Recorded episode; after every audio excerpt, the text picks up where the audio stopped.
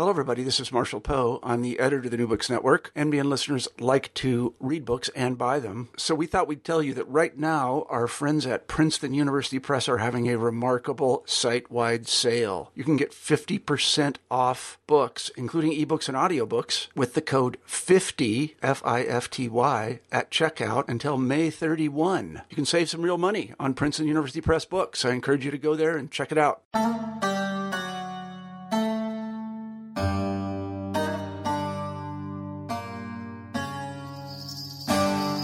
Hello and welcome to a new episode in New Books in Islamic Studies. I'm your host, Sher Ali Tareen. In each new program, we choose an important new book in the larger field of Islamic studies and we chat with its author. Today we will be talking with Professor Ahmad El Shamsy, Assistant Professor of Islamic Studies at the University of Chicago, and about his new book, The Canonization of Islamic Law, a Social and Intellectual History. In this brilliant book, Professor El Shamsy explores the question of how the discursive tradition of Islamic law was canonized during the 8th and 9th centuries CE, while focusing on the religious thought of the towering Muslim jurist Muhammad bin Idris al-Shafi'i and the intellectual and social milieu in which he wrote, Professor El Shamsy presents a fascinating narrative of the transformation of the Muslim legal tradition in early Islam. He convincingly argues that through Ash-Shafi'i's intervention, a previously mimetic model of Islamic law, inseparable from communal practice, made way for a more systematic hermeneutical enterprise enshrined in a clearly defined scriptural canon. Through a rich and multi-layered analysis, Professor El Shamsy shiningly demonstrates how and why this process of canonization came about. Written in a remarkably lucid and accessible fashion, this groundbreaking study will delight and benefit specialists and non specialists alike. In our conversation, we talked about the shift from oral to written culture in early Islam, the contrast between the normative projects of Malik and Ash-Shafi'i, Ash-Shafi'i's theory of language, the social and political reasons for the success of his legal theory, and the transmission of Ash-Shafi'i's thought by his students. Here now is my conversation with Professor Ahmad El Shamsy. Hello and welcome to a new episode in New Books in Islamic Studies. In each episode, we choose a new book which is a major intervention in the field of Islamic studies and we chat with its author. Today, I have the pleasure and privilege of talking to Professor Ahmad El Shamsy, who is an assistant professor of Islamic studies at the University of Chicago in the Department of Near Eastern Studies, and his new book, The Canonization of Islamic Law A Social and Intellectual History published by Cambridge University Press in 2013. Hello, Ahmad. How are you doing? I'm very well. Thank you for having me. Wonderful. Thank you so much for your time, Ahmad. And as I was saying before we went live, this is just a splendid and wonderfully written book and a really multi layered analysis of a host of issues and themes that we will have uh, a chance to discuss in a moment. Uh, but before we get to the uh, substance uh, of the book, uh, we like to begin our conversations by asking the authors about their uh, the story of their intellectual lives, how you came into the study of Islam and came to write this book. If you could tell our listeners something about uh, your background and the story of how you became interested in Islamic studies and this particular topic. Um, well, I um, I went to college and I, I majored in uh, in politics and uh, Arabic. Um, so I, I read uh, Arabic um, literature, um, uh, classical, but primarily modern. I was primarily interested in, in, in the modern period. Um, uh-huh. But for my for my uh, for my paper, my uh, uh-huh. BA paper, I um, I looked at modern discussions of the um, the Napoleon's uh, conquest of Egypt, uh-huh. and th- there were a lot of themes, classical themes um, that came up and that frankly I, I just didn't know how to handle. Right. And so I, I, I started to dip into the classical uh, uh, the classical sources, and, and on the one hand it was interesting, but on the other hand it, it was kind of uh, uh strange to me.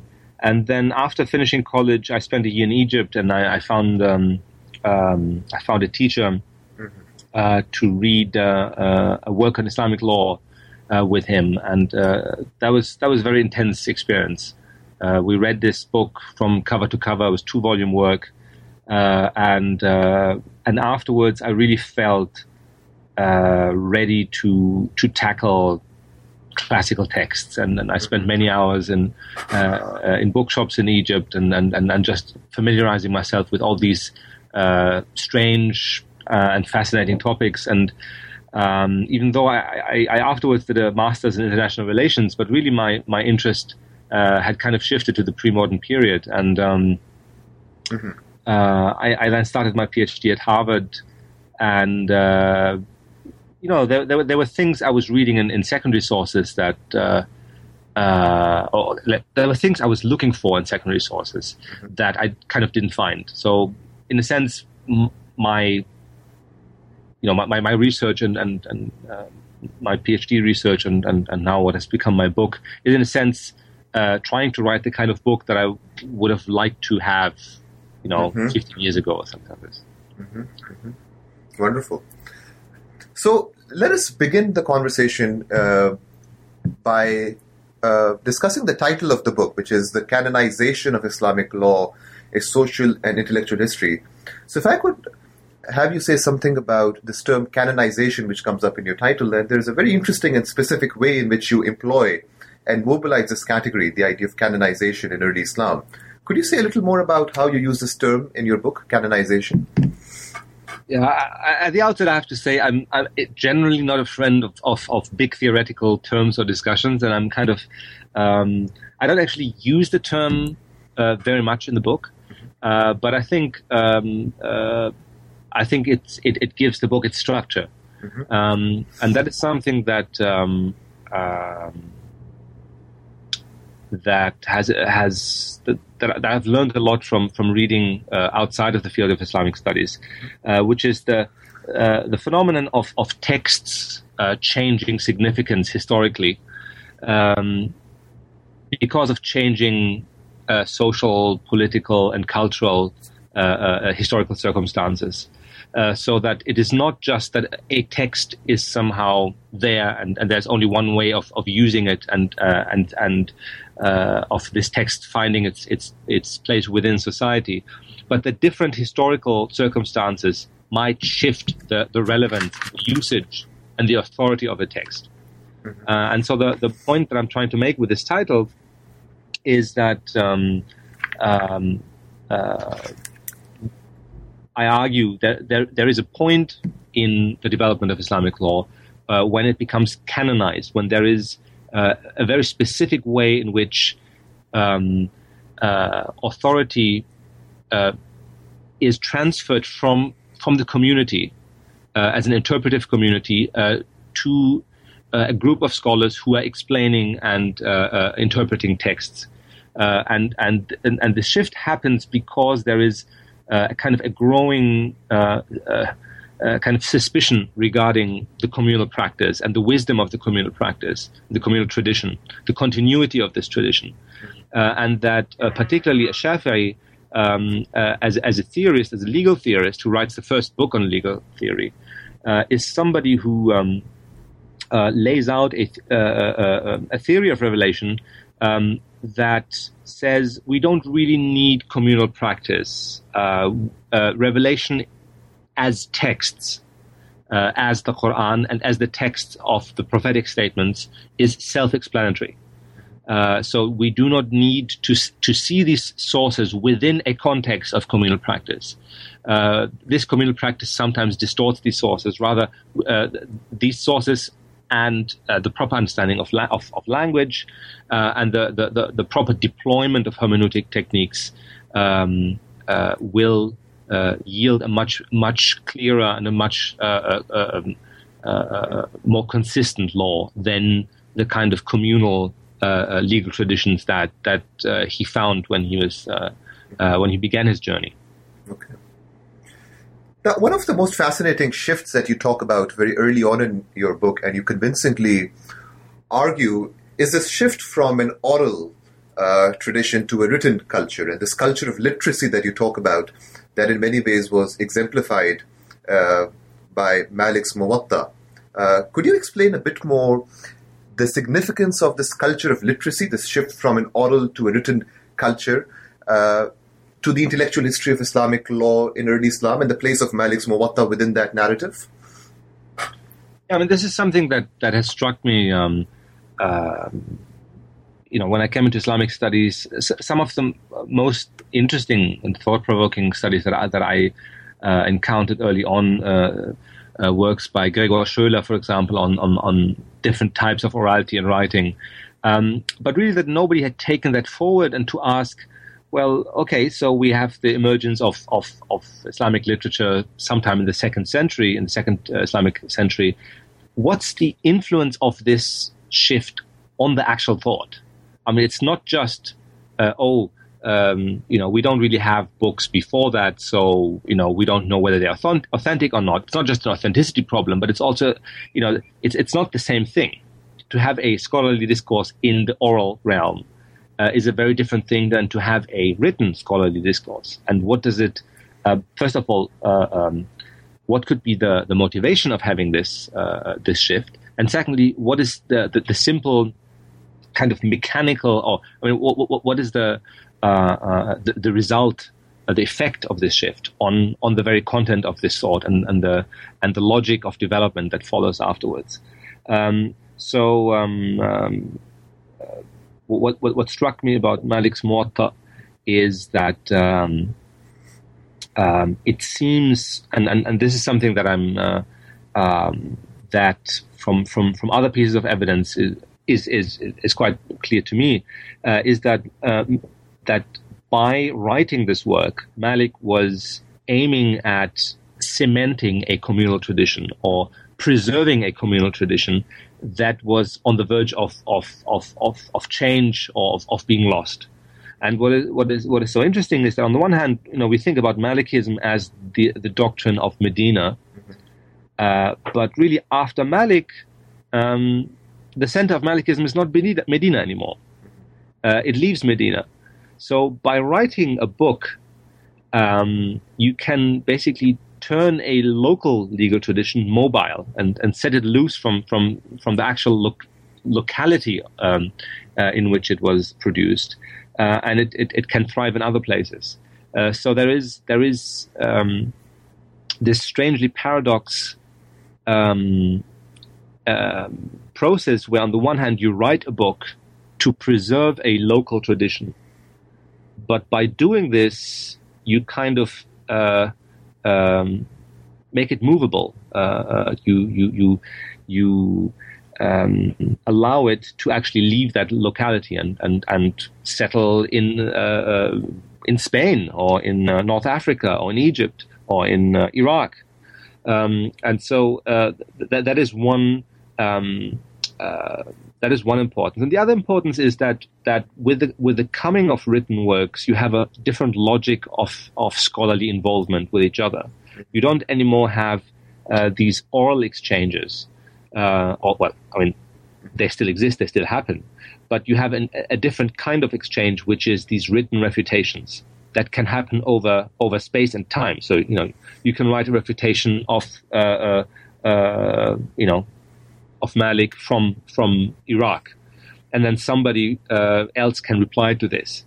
Uh, and uh, and uh, uh, what I'm trying to show in the book is is that in in your written in, uh, in your written engagement with the with a different scholar, you you use a totally different type of argumentation than in in, in a, a, potential oral debate.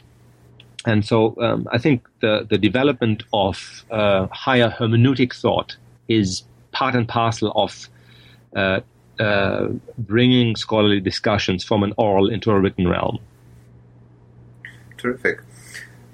Now, one of the key themes that dominates much of your book, especially the early chapters, is this really interesting and fascinating relationship between Ashafi and Malik and the uh, contrasting understandings of tradition and law which center on these two figures. So, could you tell us something about Ashafi's evolution that you discuss, a very fascinating evolution from being one of Malik's disciples to arguably his most formidable critic? Um, so, I I think it's um, uh, I mean the the the real backbone of my study is a is a close reading of Shafi'i's Kitab al-Umm that we have today in a critical edition of, of ten volumes, and um, uh, I think if if you read this book carefully, um, and the, the, interesting thing about it, it's not a single book that was authored at a specific point, but it's it's uh, uh, really Shafi'i's work from throughout his lifetime uh, are brought together within this work, and you can see different layers of his of his interaction, and you can see. Um, uh, what is what is so remarkable is that Shafi has actually recorded his debates, uh, and he said, you know, he's explicit about it. Um, he he um, uh, you know he, he, tells you when he is uh, when he's debating the Iraqis, when he's debating uh, Shaybani, uh, Abu Hanifa's student uh, Shaybani. Um, so we can see the early, and these are, these are the early texts, the, the, the most early layers of text that, that we find in his work. Uh, so we can see him as a student of, of Malik going to Iraq and engaging these uh, Hanafi uh, scholars in debate. And we can see that at the beginning he is still uh, very much uh, a scholar in the mold of, uh, of Malik. He still argues on the basis of either Medinan practice or, or, the, the practice of the, of the people of Hijaz. Um, but it's also interesting to see how how he encounters uh, more systematic legal thought, more and uh, kind of principles of interpretation. Uh, for example, within this debate with uh, with the Shaybani, with Abu Hanifa student the Shaybani, he encounters a, a, a specific uh, theorization of hadith, uh, namely hadith as um, as a kind of secondary hermeneutic tool towards the Quran. So the the the, the hadith, as the Shaybani puts it there, is uh, what clarifies the divine intention in the Quran. Um, so th- th- this level, I mean, this kind of um, uh, hermeneutic principle, we do not find in Malik's thought. Uh, so we, we, we find uh, a Shafi'i encountering these ideas among the, the, the, the Hanafis in Iraq. And um, a Shafi'i is taking these ideas and he, uh, he uses them to critique the Iraqis as well. So he is somebody who takes uh, his his his his Medinan background, his experiences in Iraq, um, and uh, uh, uh who, um, uh,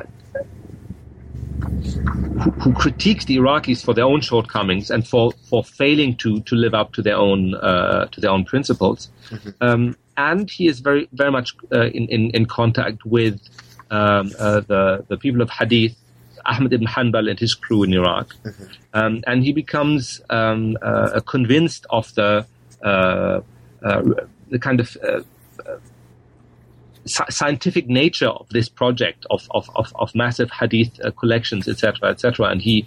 Um, so he um, he develops a, a legal approach that is that is not reliant anymore on local traditions. Mm-hmm. And so what I what I argue is that both the the the Hijazi, the the, the Medinan and, and the, the, Meccan legal traditions, and the Iraqi traditions, the Kufan tradition, um, is uh, these are legal traditions that have that see revelation through through the lens of local practice. So they would uh, accept a hadith uh, as long as it has been accepted within that legal tradition.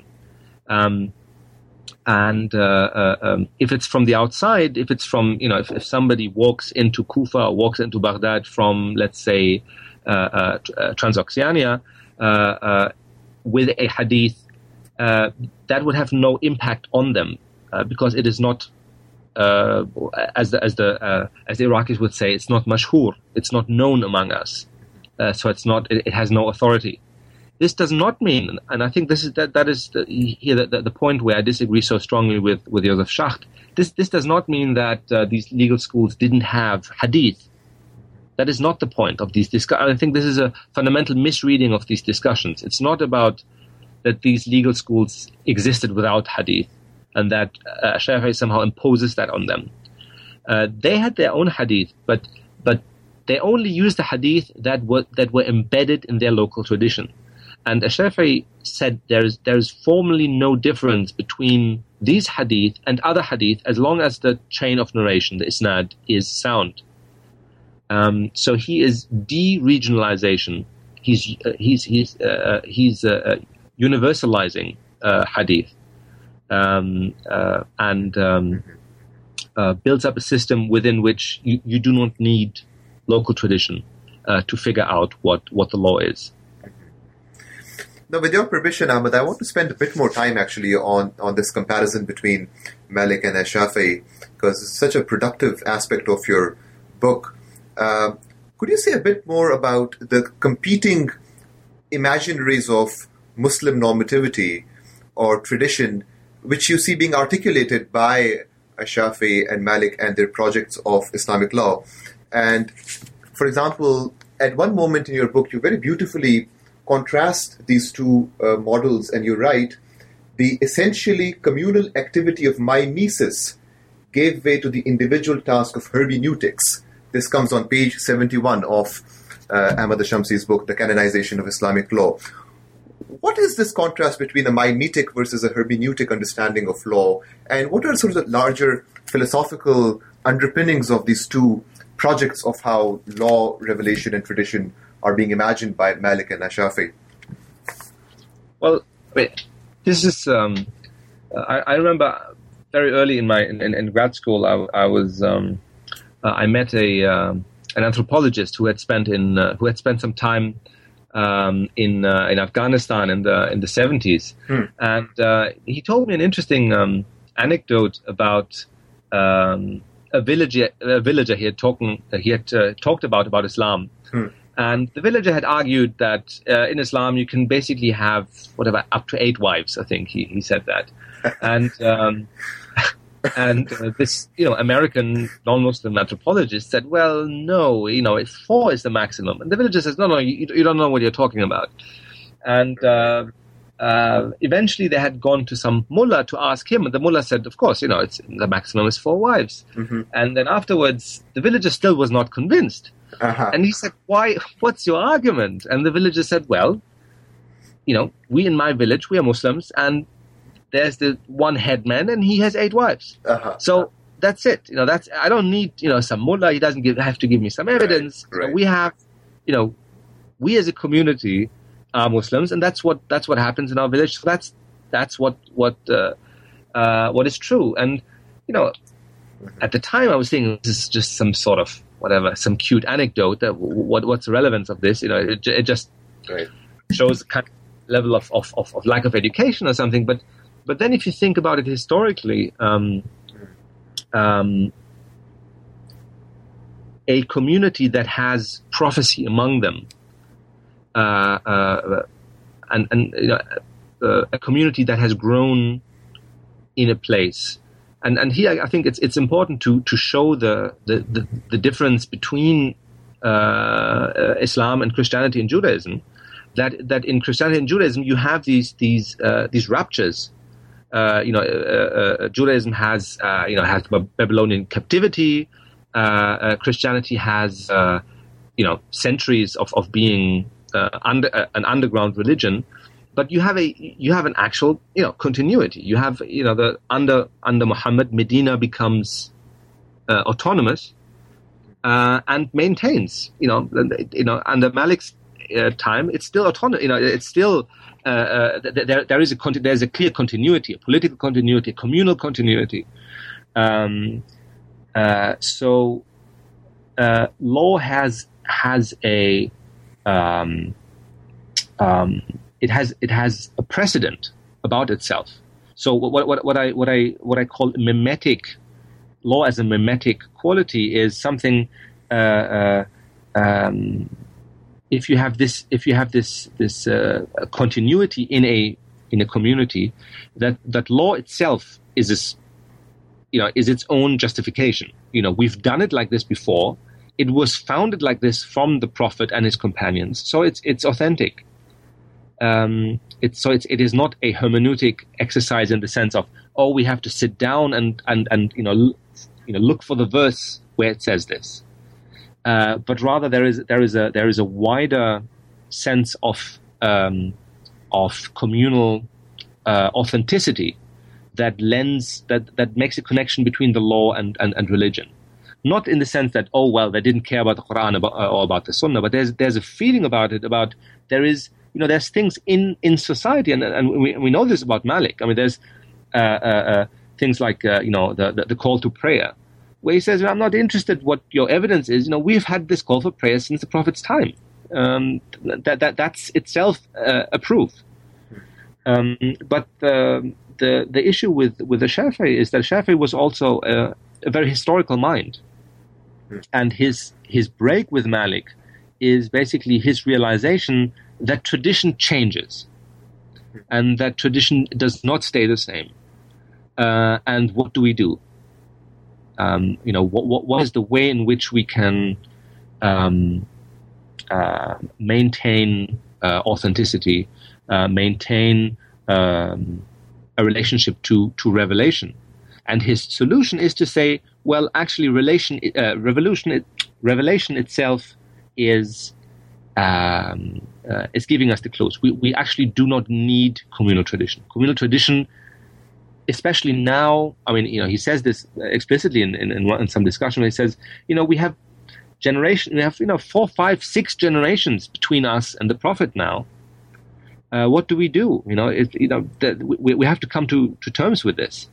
Uh, we, we cannot think anymore that there is this this unchanging tradition that connects us to that to those times because we know that change that that that positions have changed, and he gives examples um, uh, how positions have changed over time.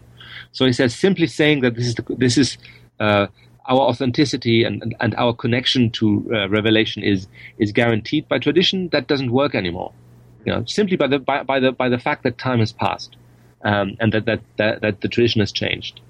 Um, so there is a, and that, that's what I mean with canonization. There is a um, uh, uh, removal of of law from community towards uh, the interpretation of texts. And who are the people who inter- interpret texts? They are jurists. So there is a new so that on the one hand there's hermeneutics and the people who carry this out are, uh, are scholars uh, and uh, i'm not saying that there were no scholars before that but the kind of scholarship they were involved in is now a different kind of uh, um, uh, of scholarship Ashafi clearly is the major protagonist of your book, but one of the things that you do wonderfully well is connecting Ashafi's thought with the larger intellectual and social milieu in which he was operating, and showing ways in which he developed his own thought in conversation with his intellectual opponents, often through debate uh, with uh, Malikis and Hanafis and so forth. And you've already touched on this uh, a few minutes ago, but if I could have you elaborate further on how did Ashafi's legal thought mature through his debates with his intellectual antagonists, such as the Hanafis? Uh, what do we do about those debates and how did they impact uh, the maturation of Ashafi's legal thought? Uh, so there is um, in my book I I, uh, I, talk about three main strands with with whom uh, Shafi interacts. On the one hand, um, there is his I mean his first polemical engagement is with Hanafis in Iraq. Um, then when he goes to to Egypt, um, uh, he starts to criticize his uh, his his original uh, uh teacher Malik. Um, but there is also already a um, uh, a polemical engagement with a specific kind of uh, Mu'tazili theological strand, particularly um, prominent among them um, a scholar called Ibn Ulayya. Um, this is a scholar who who rejects all hadith. Um, and uh, and I think this is this is a, a, very crucial point, and it might actually have been the the, the, the initial uh, uh, motivation for Shafi to write on, on legal theory. This this encounter with a uh, with a theologian who rejected hadith uh, in toto. Uh, so. I think one of the, the issues is the, one of the central issues is the, the question of what sunnah is. what is this this normative practice that um, uh, that uh, is not from the Quran, but that is that is that we have to emulate. Um, um,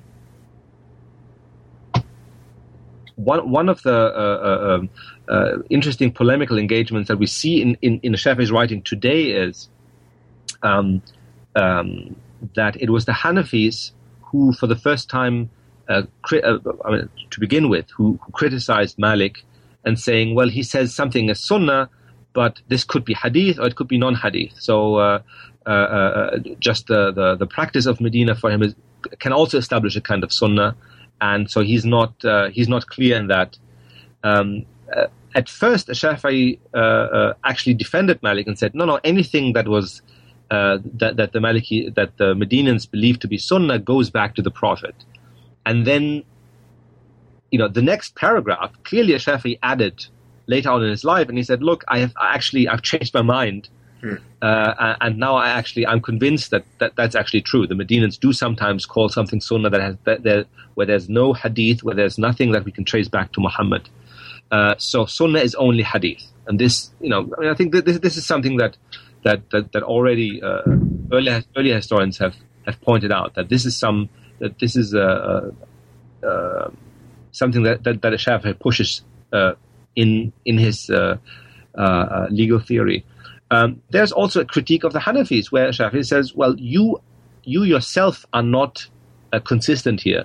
You sometimes use hadith and sometimes you do not use the hadith. Mm-hmm. so you have to you have to consistently use any hadith uh, whose cha- uh, chain of transmission is reliable.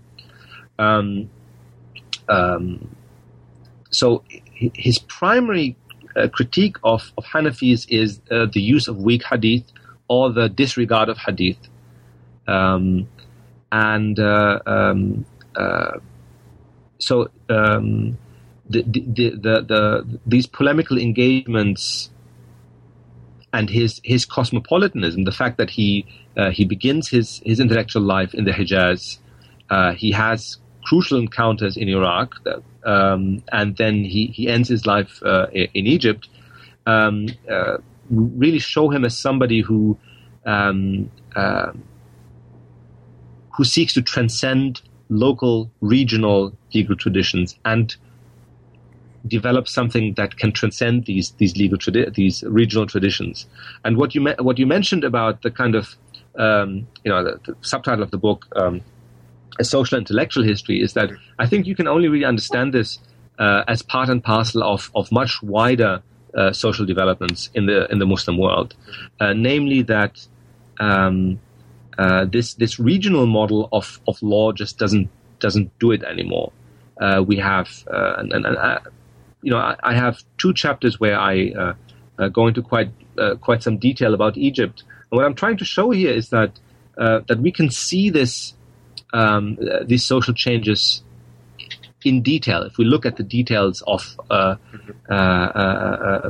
you know Egypt as a case study, um, where where you have this original society of of, of Muslims, this small, cl- close knit Arab society that has a very strong sense of, of, of tradition, of, you know, I, I give an example um, uh, uh, uh, about um, how the, the communal prayer is set up uh, in the in the central mosque in Fustat in Egypt, um, and the, the, people have a, have a very strong sense of that is how we've always ha- done it here. So there's a, there's a strong sense of local legal tradition.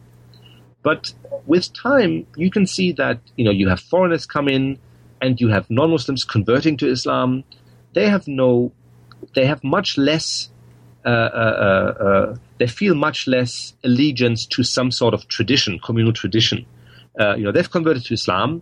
Uh, they are much more open to to to listen to the to the argument about the Quran, about what the Prophet said, rather than some some local tradition um, that is established within a specific close knit, uh, uh, you know, ethnically uh, harmonious community. then, then to to listen to a much more systematic legal theory that uh, and, and, and, and here Shafi's theory of language comes in, where basically all you really need to know is need to know the Arabic language properly. Um, um, so that is that is a shift away from communal practice to a more hermeneutic understanding of revelation as mm-hmm. Basically uh, uh, uh, um, texts. Mm-hmm. So building building on the comment that you just uh, made, I mean, one of the central arguments that you make very convincingly in this book is that uh, Shafi's hermeneutic, central to this hermeneutics was his conception of language. Mm-hmm. So, if you could continue this thought, how was Shafi's conception of language connected to how he understood law and revelation? What is the theory of language that you so wonderfully uh, detail and theorize in your book? So, um, um, the, the, the, basic uh, thought that, that, that Shafi has about, about revelation is that it's there to, to, to express the intention of the speaker. And that's the idea of bayan. Uh, um, and that's that's very much derived from a reading of the Quran itself.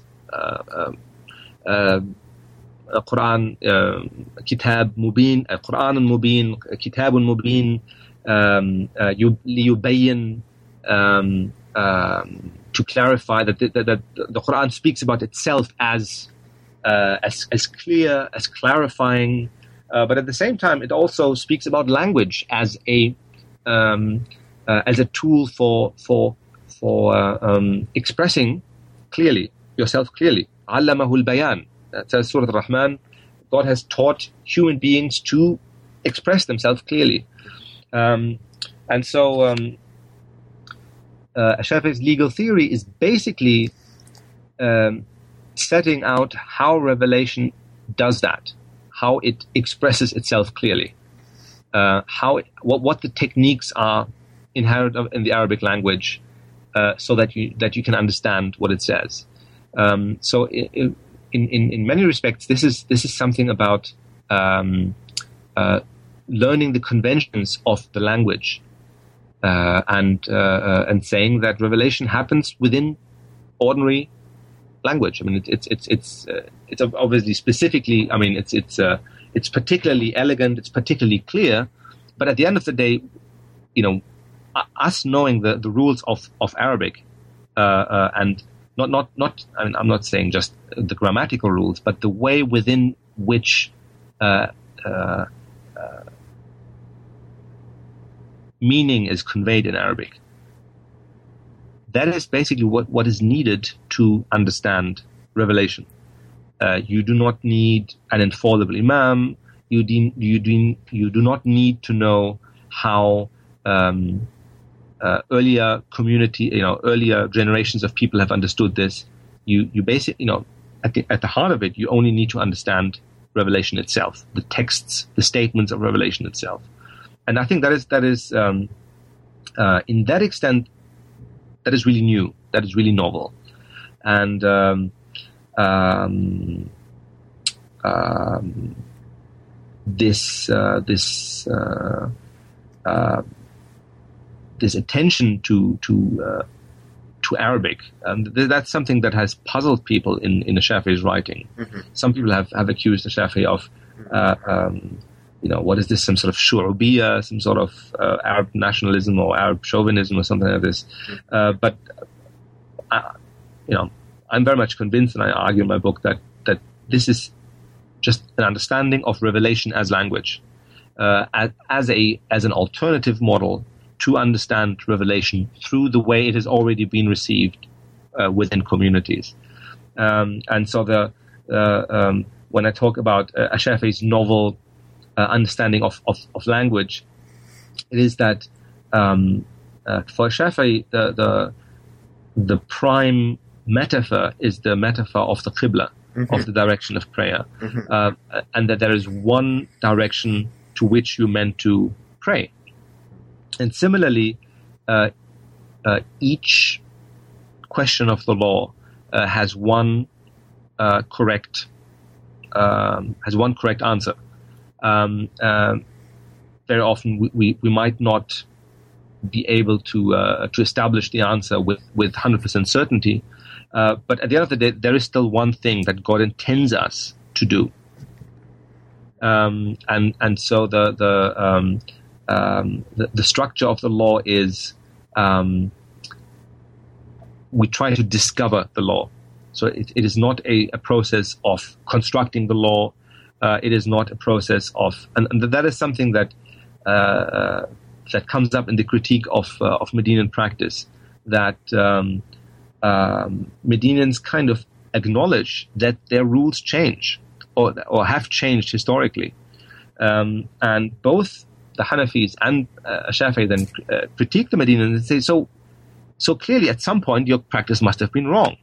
Uh, you know, if, you if you keep, you know, changing uh, your, your, positions, then your practice uh, is clearly not some sort of the unchanging, uh, authentic preservation uh, uh, of prophetic practice, but it changes itself. And if you can't justify it, or uh, then then then you are basically just um, justifying everything as as as your local practice, but it's it's it's it's your own it's your own opinions, it's your own subjective opinions. And so I think part of the uh, the shift towards legal theory that we see with the Shafi'i writing the first work on, on, on, legal theory is is a kind of scientificization of legal thought, uh, a way of saying that you have to actually justify it. It is not enough uh, uh, to you having a big name. Uh, it is not enough uh, uh, to this, you know, being dominant in your region. But you have to actually show us what your evidence is and show us how you put this evidence together and why that is the right way of putting it together. And um, as, I, as I tried to show in the in the later um, chapters of my book, that uh, this approach to law also affected other fields of, of thought. Uh, it, affected hadith, it affected tafsir, it affected, uh, uh, um, you know, theology and, and, and literature, etc., etc. Um, uh, and and in in a sense, it's it's um, it can. I mean, and and that, that's another thing that, that surprised me these people clearly had read a Shafi'i, and they, they, they were clearly in conversation with him.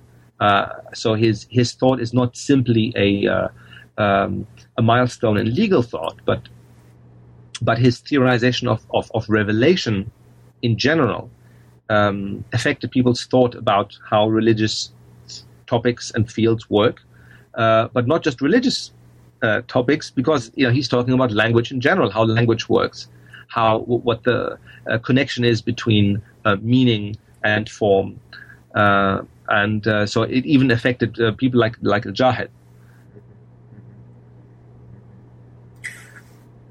Now, one of the major strengths of this book uh, is the way that it seamlessly connects intellectual and social history. not only do you conduct a very multi-layered and close reading and analysis of religious and legal texts, but you put those texts in conversation with the larger social and political conditions uh, operative at the time of Shafi's writing, and you specifically target the question of why did this project succeed in the way that it did? Why did it achieve the kind of success that it did? So let me pose that question that you answer in your book. What were some of the major political and social factors and conditions that uh, made his thought so appealing uh, and successful uh, at that moment and beyond? And you've already touched on parts of it when you talked about the conversion of non uh, Arabs into Islam, etc. But there are other factors also, right? I mean, there's, uh, um, I mean, well, maybe to digress a little bit uh, for the beginning of, of, of this answer, um, I had to, you know, in, in, in developing this project, I had to uh, struggle a lot with uh, skepticism towards these early sources. Mm-hmm. Um, so I, uh, um, this is this is less visible in this book. I've, I've written it was more visible in my dissertation. I've, I've, uh, I've published a separate article on this uh, on the authenticity of these early sources. Uh, so um, part of my my uh, um, my interest in writing this book is to show how you know what how rich a picture it is possible to paint with the available uh, sources and with the available, you know, bringing these different sources into conversation with each other. Um, and what surprises is me, uh, what surprises me is is how much uh, of of this uh, information can be verified. I mean, for example, there's this one thing that really struck me is that um, uh, the, the the governor of Egypt, Ahmed ibn Tulun, governor in the in the late uh, third century of the Hijrah, um, who is a who's a big supporter of the Shafi'is. Um, you know, you, you find an anecdote to say that he brought a Shafi'i student, Rabia, into his house to teach his children and to members of his household. And you know, you, you find this anecdote and you think, well, you know, is this true? Is this not true? Uh, um, and then you find lots and lots of information that corroborates it. And you find information that, uh, in, in very different works, that members of Ahmed ibn Tulun's household um, go to, to, to Iraq and teach Shafi'i's words there. Uh, so you you know it, if you if you bring these pieces of information together, I think it, it is it is possible to corroborate a lot of uh, uh, um, uh quite detailed information and and and, and uh, paint a, a, quite detailed image of, of, of what was happening, not just in Shafi's lifetime, but uh, in the lifetime of Shafi's students as well. And my, my book ends with with the death of Shafi's last student, who died 66 years after Shafi died. Right. Um, so um, uh, apart from from wider social uh, developments, uh, the kind of breakdown of these these these close knit conquest societies. Um, there is also patterns of, patronage, um, and and especially the, this I mean patronage and persecution.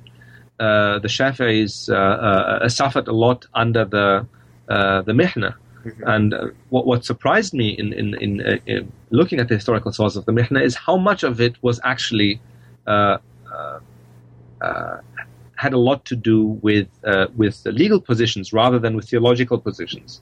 So the the judge who is you know who is really responsible for the for the harshness of the Mihna in Egypt was a dedicated Hanafi jurist who took the opportunity to basically exterminate or try to exterminate uh, the Shafi'i and Maliki school in, uh, in Egypt. Uh, and then afterwards, you have the rise of the, the Tulunids, the uh, Tulunid dynasty, who um, um, a dynasty that uh, tries to establish itself uh, kind of semi-independently or fully independently, and uh, they are adopting the the, the Shafi'is as kind of a via media between the the, the the, the, the Hanafis, who are by that time very closely associated to the Abbasid uh, Iraqi uh, uh, political center, and also different from the Malikis, who are very much associated with the old elites in Egypt. So uh, uh, here, legal schools become a kind of uh, identity marker and a um, you know part and parcel of the political history of the of the time. But I think what what what my uh, discussion about politics and patronage show is also that there was relatively limited scope, uh, uh, while uh, the, the, the patronage of the the Tulunids may uh, meant that uh, Shafi's works were taught on a large scale, openly.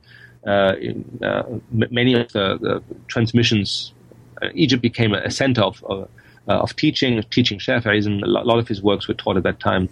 Um, pol- political power was also relatively limited in um, uh, in affecting the intellectual uh, uh currents, uh, i.e., even uh, under time of um, of religious persecution, these intellectual trends were not, in fact, exterminated and they survived. So.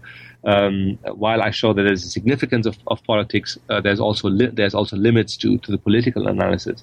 Um, but um, um uh, as a as a social history, uh, I think there is there is uh, uh, there there is issues of personality. They're very different. You know, if if you want to be a, successful scholar, you need to have good students who uh, uh, who write who continue your legacy, who are not breaking off and developing their own system. And I think here I, I go into um, um, uh, my specific understanding what a med- madhab is, what a legal school is. Um, uh, so, I mean, I'm, I'm, I'm, I'm wrestling in this book also with the question of, of, you know, at what point do you have a school? Um, we have uh, a, lo- a, lot of uh, uh, discussions about this previously, and I think um, I'm convinced that what you, you know, you, you have the emergence of legal schools as soon as the, student of the of the uh, of the founder start to write books that are in a way secondary sources to or uh, that, that, are somehow serving uh, the works of the founder, i.e., that either elucidate parts of it or that abridge it or that commentate, uh, you know, that, that, that, initiate a commentary tradition, um, and you can see that that that took place in Egypt, and it actually didn't quite took place among uh, Shafi'i students in in, uh, in Iraq. He also had students in Iraq, but it, it's really the, the Egyptian students who uh, uh who started engaging in their, in their own literary uh, ventures that were that were uh, focused on serving a Shafi'ist literature, mm-hmm. and that therefore created this this this school literature. Mm-hmm. Let, us talk a bit more about Shafi'i students that occupy much of the latter half of your book. Firstly, uh, who are the major students uh, that, that, you focus on uh, of a Shafi'i, and how do they go about uh, transmitting and also reconfiguring a Shafi'i's discourse? And you also make a very interesting point about how the methods of hadith transmission uh, impacted and informed the transmission of a Shafi'i's thoughts. Uh, so, if you could also talk a bit more about that relationship between hadith transmission and the transmission of a Shafi'i's thought, and his the role of his students in the transmission of his discourse.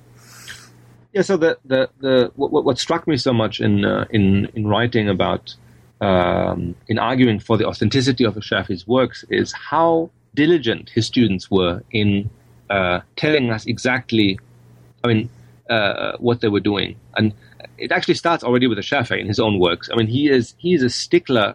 I mean, to the to the, I mean, like he, he sometimes he finds you know, he has his own notes that he has from when he studied with Malik, for example. Um, and sometimes he finds things in it that he can't quite believe. Uh, like there, like there's something he there's a feminine ending, even though there shouldn't be a feminine ending. Mm-hmm. Uh, so he com- compares his notes with other people who studied with Malik, and he finds that his notes are different from all other people.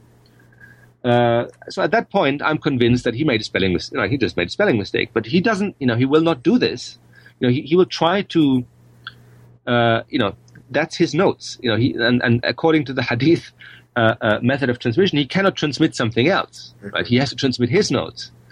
Uh, so he is uh, he's extremely diligent in telling you his his doubts, but at the same time, you know that's these are his notes, and he just wants to let you know. And he's checked with many other people, and, and can't possibly be this way. And anyway, so that kind of of precision um, uh, you find among his students um, who tell you exactly which part of the work they, they, they heard from him, or you know they might have missed parts of it from him, so they, they studied with, with other uh, of his students.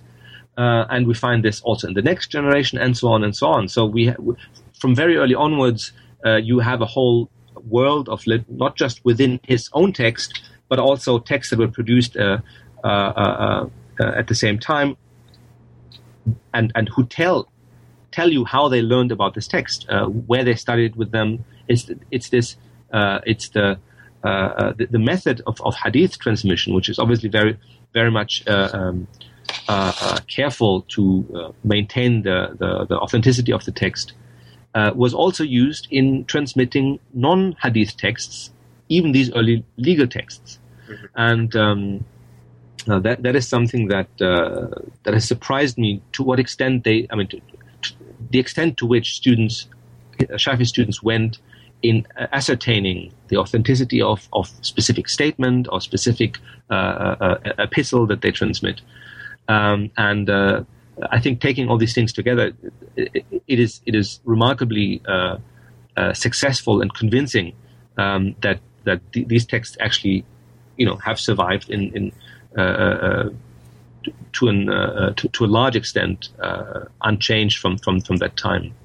Um, so uh, has, has, has several main students. The, the, the, the one that I uh, got most acquainted with is, is Al-Buwaiti, who was the, the first successor of Shafi'i. And the reason why I was acquainted with him so, so well is that that's basically the beginning of my project. Mm-hmm. Um, I discovered his, his manuscript, uh, his, his, his abridgment of Shafi'i's work, uh, in my first year in, in graduate school, um, and that really was the beginning of of uh, me believing that this is an interesting topic because um, uh, if one starts reading about Islamic law, everybody claims that the early period has been done, or you know, everybody focuses on the early period, or you know, Islamic studies has an obsession with origins. Um, but uh, you know, I was 15 minutes into my research in the Dar al Kutub in uh, in Egypt, and I had already found something that nobody knew existed. So I, th- that kind of convinced me that nah, you know, this hasn't been studied very much uh, uh at all. In fact, um, and uh, so this was the first uh, student of Shafi I, I, got in contact with. Rabia, uh, second student, he's the main transmitter of Shafi's works. He was the guy who himself didn't actually write anything, but he was um, he was the the most uh, reliable person to transmit his works. And he was the one who, who survived the Shafi'i the longest. He survived him by 66 years. And uh, the third student is Al Muzani, um, who might have been the most uh, kind of the best jurist in his own right. Uh, he wrote also an abridgment of Shafi's work, and and that became the the basis of all the large uh, commentaries on Shafi'i law that were written in the in the particularly in the fifth century, in the fifth Hijri century. Um, but then there is, I mean, there is. Um, we have names of over hundred students of the Shafi'i, uh, um, and some of them, um, you know, stayed in other, you know, went to other schools. There was uh, one of his main uh, students was a, a, very prominent Maliki student. Um, and uh, so, so, that there, there's a whole uh, group of students uh, who we can follow after his, his death. Ahmed ibn Hanbal was, was a was a you know studied with the Shafi'i and uh, uh, Ahmed's son is is is quoting from Ahmed ibn Hanbal's handwritten copy of a Shafi'i's work. So clearly, I mean, this was a serious student. So there's there's many people who studied the Shafi'i, whether it's in Iraq or uh, or in uh, uh, or in Egypt, and um, but you only have the development of a relatively small core who actually carry this thought forward. Uh, but what, what is interesting is that you know different students carry his thoughts forward differently, um, and that's uh, uh, that's interesting that we have people with different um, who see his his influence differently, uh, who see the, the, importance of his work differently. Uh, is it is it primarily about his uh, uh, uh um, his um, his work on hadith? So his his first student al-Buwaiti was much more interested in hadith, um, while al-Muzani was much was was was less interested in hadith. He was more interested in in uh, uh, kind of uh, um, analogical reasoning and extending a Shafi's idea further that way. so there's there's as it's to be understood different interpretations of this founder from the very first generation that we that we that we encounter. but what they have in common is that they they distinguish between a Shafi'i, the scholar, and a Shafi'i's method. So they can disagree with him on individual points, but they adopt his overall um, um, his overall project. Uh, so they might kind of overrule uh, individual opinions that he has by means of his own thought. So they, they, they actually render his ideas more consistent within themselves. Uh, so I think that that is that is also an important step on the on the way towards a legal school uh, to say that this is um, um, uh, it, it, it's not it's not uh, I reject his his his uh, his work or I totally accept it 100% and I just follow every one of his opinions, but rather to say that, well, okay, according to his own methodological uh, rules that he sets out, uh, I correct this one opinion here, this one detail here, or this one detail there. So that is a new kind of legal engagement uh, mm-hmm. with somebody's work.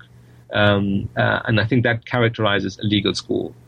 Uh, that you have a what I call a kind of paradigmatic legal school, and I'm kind of taking that a little bit from um, kind of philosophy of science. Um, that that science takes place within para- within scientific paradigms. Uh, so you don't have to reinvent the wheel every time. Uh, but you but you rather take you know whatever you take Newton's physics and then you work within the system of Newton's physics. Uh, um, uh, so uh, um, these schools that were that were um, that that called themselves by a founder were schools that developed this kind of paradigm of what this founder's approach is, uh, and then you know worked from from there rather than uh, uh, each jurist kind of starting from scratch. So Ahmed, as we are approaching uh, the end of our time here, uh, let me ask you, what uh, are you working on these days, and what can we expect to read from you in the coming future? Well, I mean, it, it, it might uh, at first uh, at first glance seem um, strangely um, unconnected to this to this book, uh, but my, my, my next book is going to be on um, the changes that took place in Islamic thought with the coming of the print, of print uh, in the late 19th, early 20th century.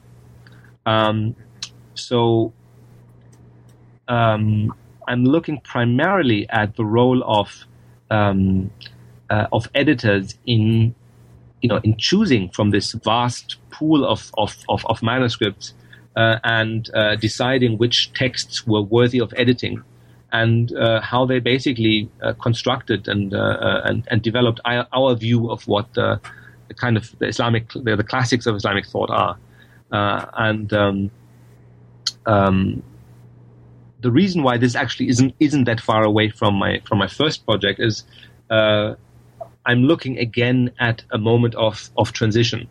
Uh, um, in the first book, uh, I looked primarily on the transition from the oral to the written. Uh, now I'm looking from the you know on the transition of, of manuscript culture to print culture. Um, but it's also something about um, these these these editors who basically in, in, Western scholarship are almost unknown. Uh, they did uh, they have affected our view of what the tradition is in an enormous way. Uh, but they have also brought away, they have also brought about quite a dramatic change within the Islamic discourse um, regarding, you know, what the tradition is. So a lot of these early texts that we read uh, on the, you know, 9th century, 10th century, 11th century uh, were almost forgotten or unknown in even in even in the early 20th century and it was a relatively small group of editors um, who brought these texts back into circulation, even though there was only one or two copies left in the world. Um, so uh, I want to show that that that uh, um, um this is uh, this is quite an, uh, an important shift within even Muslim understandings of what their own uh, intellectual tradition is. Uh, and it also has, I think, an interesting angle on the on the topic of Orientalism, uh, because, um, of course, Orient- Orientalist scholars were also in, the, in, that process of editing texts. And there is very interesting interactions going on between these editors mm-hmm. um, uh, and, and Oriental, uh, Orientalist scholars, both positive and, and negative and, and critical. Uh, and I think, you know, th- there is some, some, some critiques of Orientalism that I found from the 1920s or 30s that are, uh, I think, more sophisticated than what Edward Said wrote, you know, half a century later. Uh, but it's um, uh, you know in terms of time, it's uh, it's it's pretty far removed. in terms of place, it still focuses mainly on Egypt. Uh, but of course, there are a lot of. I mean, these are networks of scholars that go all the way, you know, to Morocco in the west, uh, you know, to Europe in in the north, uh, and all the way to India in the east. The Canonization of Islamic Law: A Social and Intellectual History by Ahmed Shamsy, Assistant Professor of Islamic Studies at the University of Chicago, published by Cambridge University Press in 2013. For anyone interested in religion, Islam, Islamic law, or a model of a masterful social and intellectual history, uh, this book really is a must read. Thank you so much, Ahmed, for your time. It was a pleasure talking to you, and it was wonderful reading your book. Thank you very much, Ali. Thank you very much. So this was my conversation with Professor Ahmed El Shamsy about his new book, The Canonization of Islamic Law, a Social and Intellectual History, published by Cambridge University Press in 2013. I hope you enjoyed our conversation. Please also join us next time for another episode in New Books in Islamic Studies. Until then, stay well and stay tuned. Goodbye for now.